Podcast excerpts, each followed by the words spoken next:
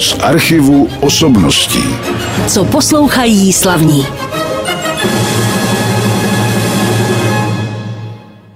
Vítejte při poslechu dalšího pořadu z archivu osobností a dnes do našeho studia dorazil host, který samozřejmě je Čechem, i když na ten původ se za chvilku přesně zeptám, ale přijel k nám ze Švýcarska až což byla teda dlouhá cesta a my jsme se poměrně na ní kvůli těm covidovým opatřením domlouvali moc dlouho, protože od té doby se stala řada věcí, které já tady nemám zaznamenány.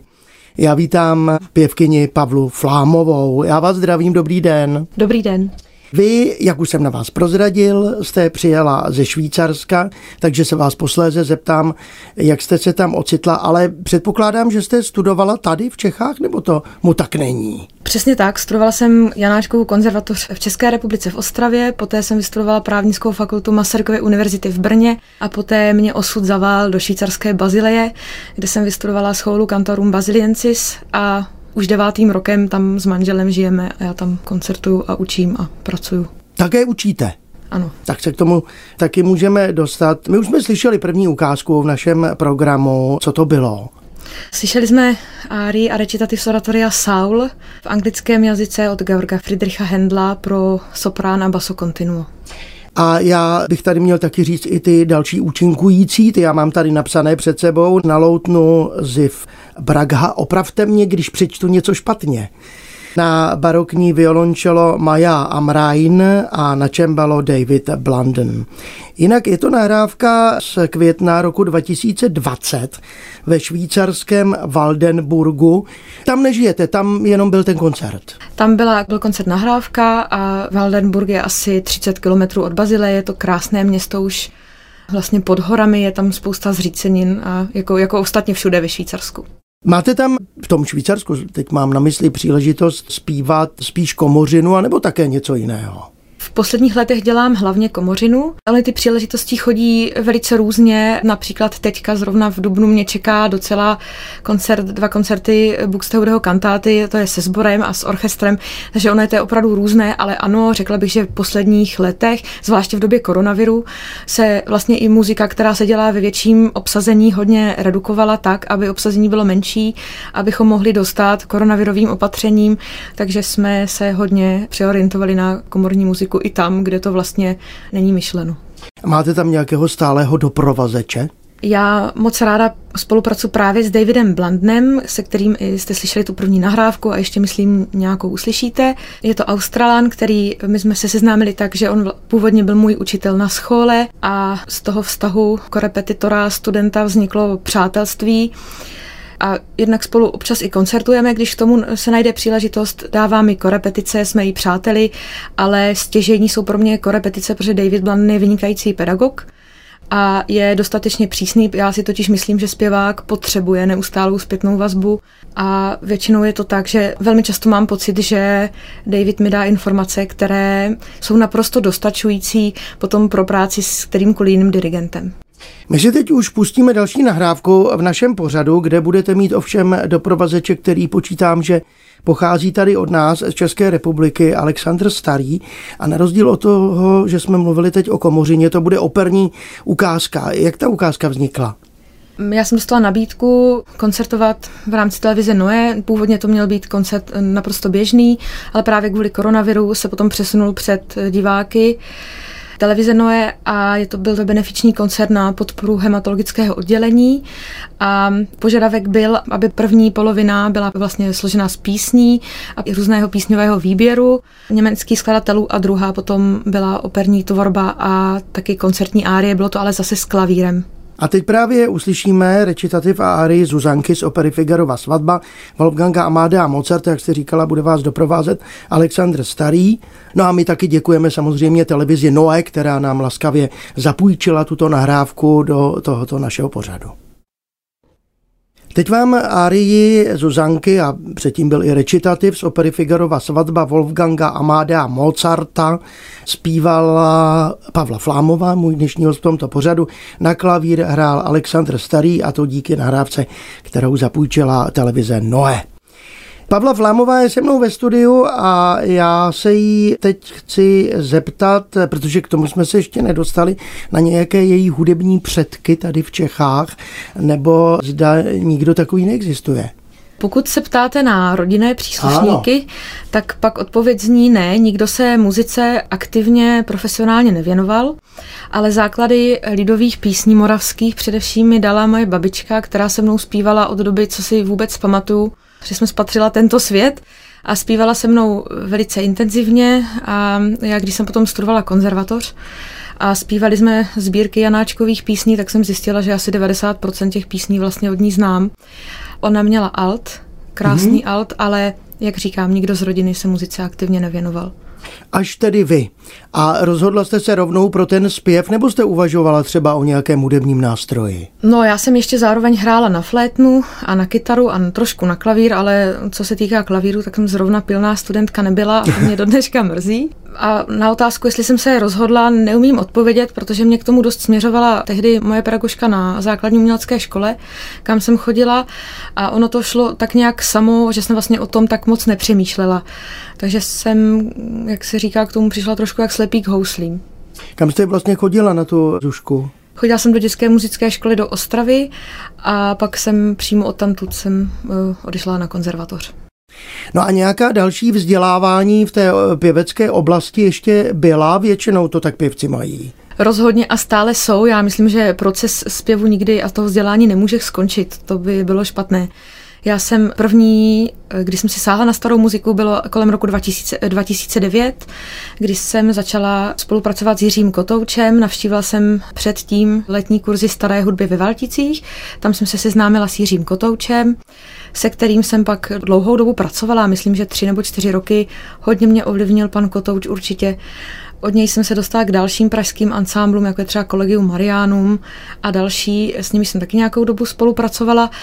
A pak jsem se dostala na scholu a vlastně jak jsem odjela do Švýcarska, tak ty první roky jsem, nechci říct, že jsem přerušila kontakt s českým publikem, ale ono toho studia bylo docela hodně, takže jsem pobývala hlavně tam a spíše jsem se zaměřovala na studium a na působení tam.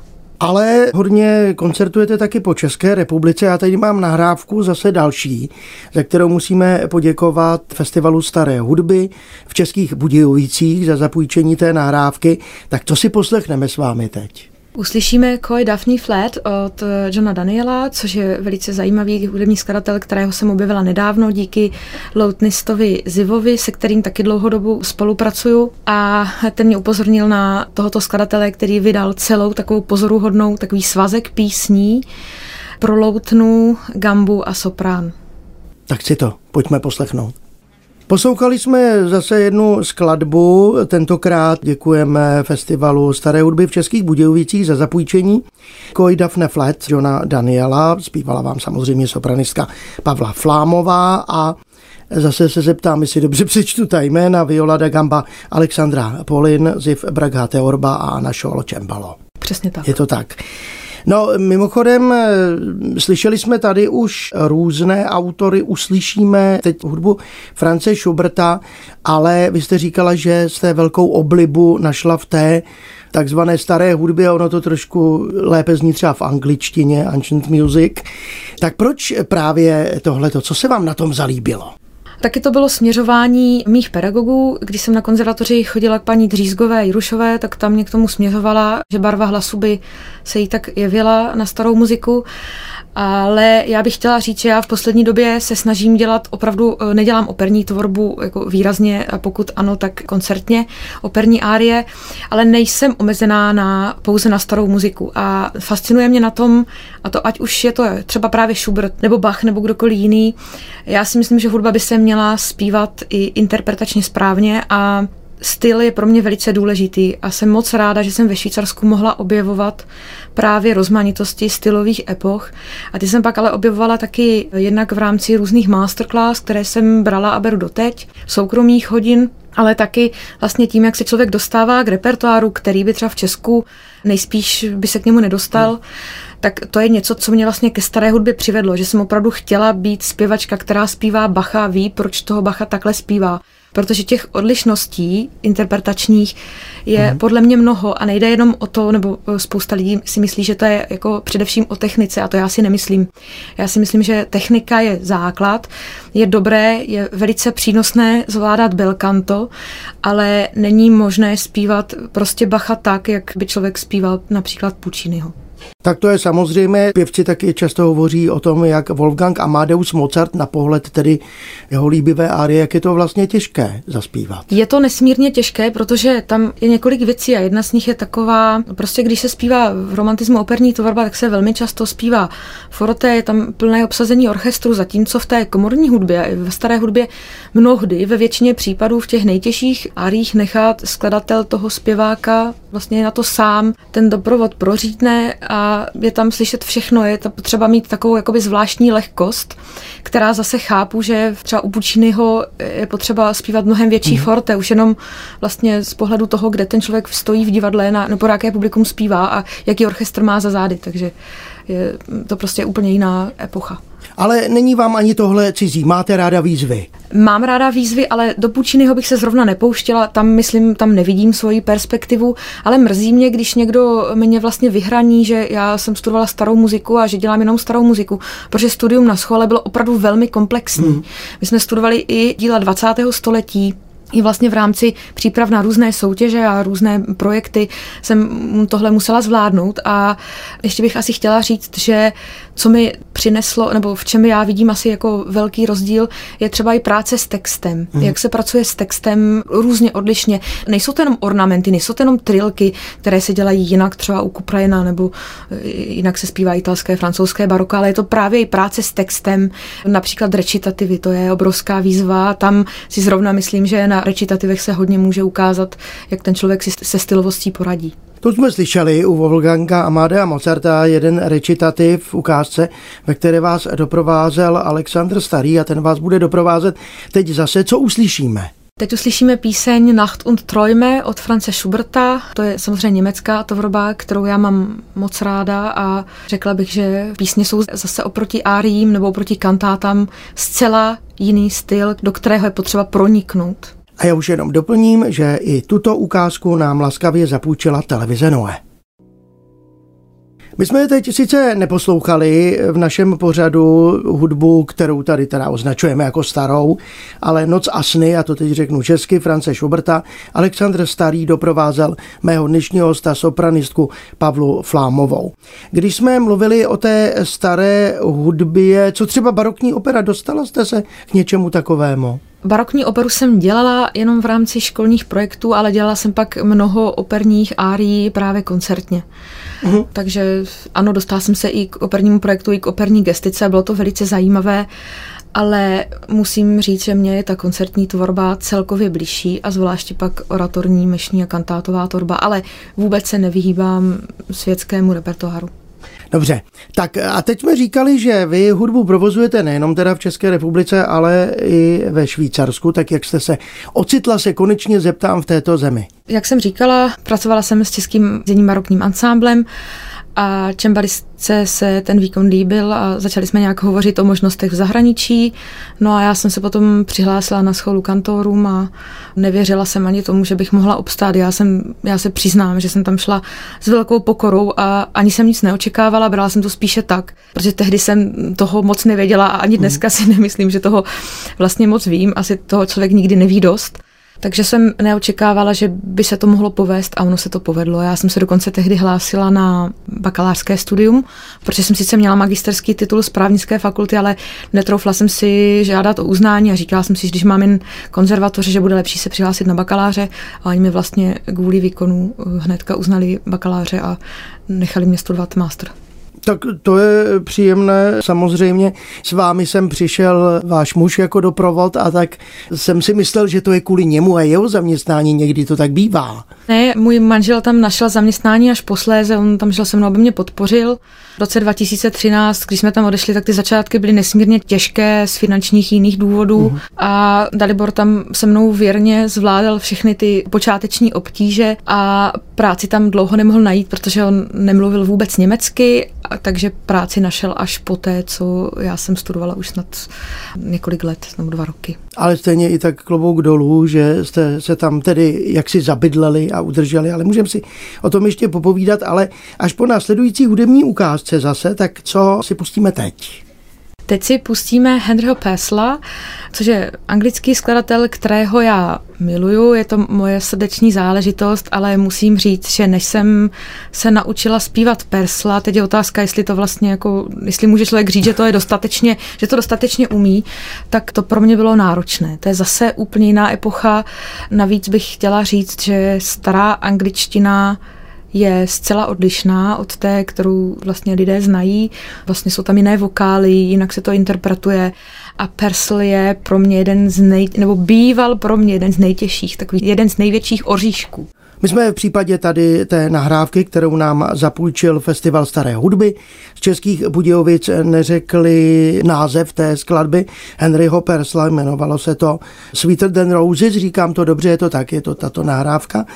No a účinkovali Pavla Flámová, Alexandra Polin na violu da gamba, Ziv Braga na teorbu a Anna Šol na čembalo. A povídáme si dál. Možná mě by zajímalo u toho Švýcarska, jaký jsou tam lidé a jaký jsou tam posluchači. Jestli jste cítila, no tak v tom začátku asi ano, ale teď nějaký rozdíl. Kulturní rozdíl mezi Českou republikou a Švýcarskem je obrovský a mnohem větší než například mezi Českou republikou a Německem. Lidé jsou tam zdvořilí, čímž ale nechci říct, že v Česku zdvořilí nejsou, ale jsou jiní. Používají v mluvené řeči hodně konjunktivy, používají hodně zdvořilostní formule. Zvláštní ale je, že zatímco se v knihách dočteme, tak jak si tam všichni vykají, tak takhle to chodí pouze na úřadech. Všichni Švýcaři si tykají jsou hodně sportovně založení. Já vždycky říkám, že mám pocit, že Švýcar, když se narodí, tak dostane trekové hole, ještě ani nechodí a už musí běhat po horách. Ano. Co je tam úžasné, tak jsou tam amatérské sbory starších lidí, Ti jsou neuvěřitelně fit, to já myslím, že možná tak spousta ani mladších lidí u nás v Česku není. Mm-hmm v takové formě. Zpívají opravdu, protože já jako solista jsem často přizvána k takovéto spolupráci s těmi sbory tamními. A to, co oni dokážou, to, co vlastně dokážejí dobrý dirigent nebo sbormistr vyloudit z amatérského sboru, je neuvěřitelné. Někdy samozřejmě ty sbory jsou opravdu amatérské, ale někdy jsou výborné lidé tam zpívají s nadšením. A co se týká posluchačů, asi je možná by byl zajímavý postřeh pro posluchače, že co se týká oblékání na koncertě, tak to je mnohem méně formální. Mm-hmm. Mnohem méně formální a mnohem méně barevné. Švýcaři, nechci říct, jako by se báli barev, ale jsou mnohem střídnější, a to už ať v architektuře, v oblékání. A samozřejmě oni jsou zvyklí na starou muziku, jsou zvyklí na repertoár, který se v Česku vlastně kvůli eh, minulých let třeba nedělal, nesměl dělat. Takže jsou znalí, ale zároveň jsou inovativní, ocení lidskou práci, takže když vidí dobrého solistu, tak ho dokážou obrovsky ocenit. A to i třeba nejenom v rámci toho zpěvu, jako, jakožto toho člověka, který je v roli vystupujícího, ale třeba i jako učitele, že pak jako tu, tu lidskou práci oni ocení velmi. No a jak to vypadá třeba se sály s jejich akustikou? Je to dokonalé? Já zpívám hodně, jak jsem už říkala, mešní kantátovou oratorní tvorbu v kostelích, nejenom tam, ale ke kostelům bych zrovna měla postřeh. Tam v podstatě skoro není možné najít kostel, který by byl ve špatném stavu. Někdy se stane, že jsou varhany, oni řeknou ve špatném stavu, ale to je pořád velmi dobrý stav. Já jsem i několikrát se zúčastnila benefičních koncertů na podporu a sbírku varhan, aby se renovovaly. Velmi často jsou tam různé varhany, které jsou laděny na 415, takže úplně ideální, jako třeba Predigerkirche pro, pro právě starou muziku. Velmi často tam mají několik nástrojů, mají tam, jsou tam vybavení pozitivem, mají tam velké varhany, je tam křídlo, takže tam ta hudební půda je připravená a Nehledě na to, že když to vezmu z praktického hlediska účinkujícího, tak v zimě se tam prakticky člověk nepotká se studeným kostelem. Takže se tam dá zpívat v lednu Aha. prostě dvě hodiny zkoušet a Tohle je prostě úžasné, varhany opravdu jsou tam ve vynikajícím stavu, krásné, barevné, já už tam ty kostely taky v okolí Bazilie hlavně znám. A sály jsou tam různé, od, jako samozřejmě se tam najdou sály, které akusticky nejsou plně vyhovující, ale je jich málo a ten stav, prostě tam jsou různé nadace, které se jí zabývají tím, aby to fungovalo aby podporovali hudebníky, mm. a mhm. to jak jako třeba začínající, tak různé ansámbly. Takže Švýcarsko, tam ta živná půda je fantastická. Dobře, my tady teď máme právě ukázku jedné kantáty pro hlas a doprovod. Antonia Vivaldiho, vy řeknete název, protože já to neumím. Londa, zkráceně. Je to kantáta, která si taky hraje se zvukomalbou a snaží se vykreslit i přírodu. Je to světská kantáta pro kontinu a soprán. Já jsem jí dělala na nějaké soutěži, myslím, tak jsem se k ní dostala. A nahrávka je opět z Waldenburgu, švýcarského, z krásného dřevěného koncertního sálu. Ten zvuk není téměř vůbec upravený. No čas při poslechu příjemné hudby, kterou do našeho studia přinesla Pavla Flámová, která momentálně žije ve Švýcarsku, ale pochází samozřejmě tady od nás z Česka.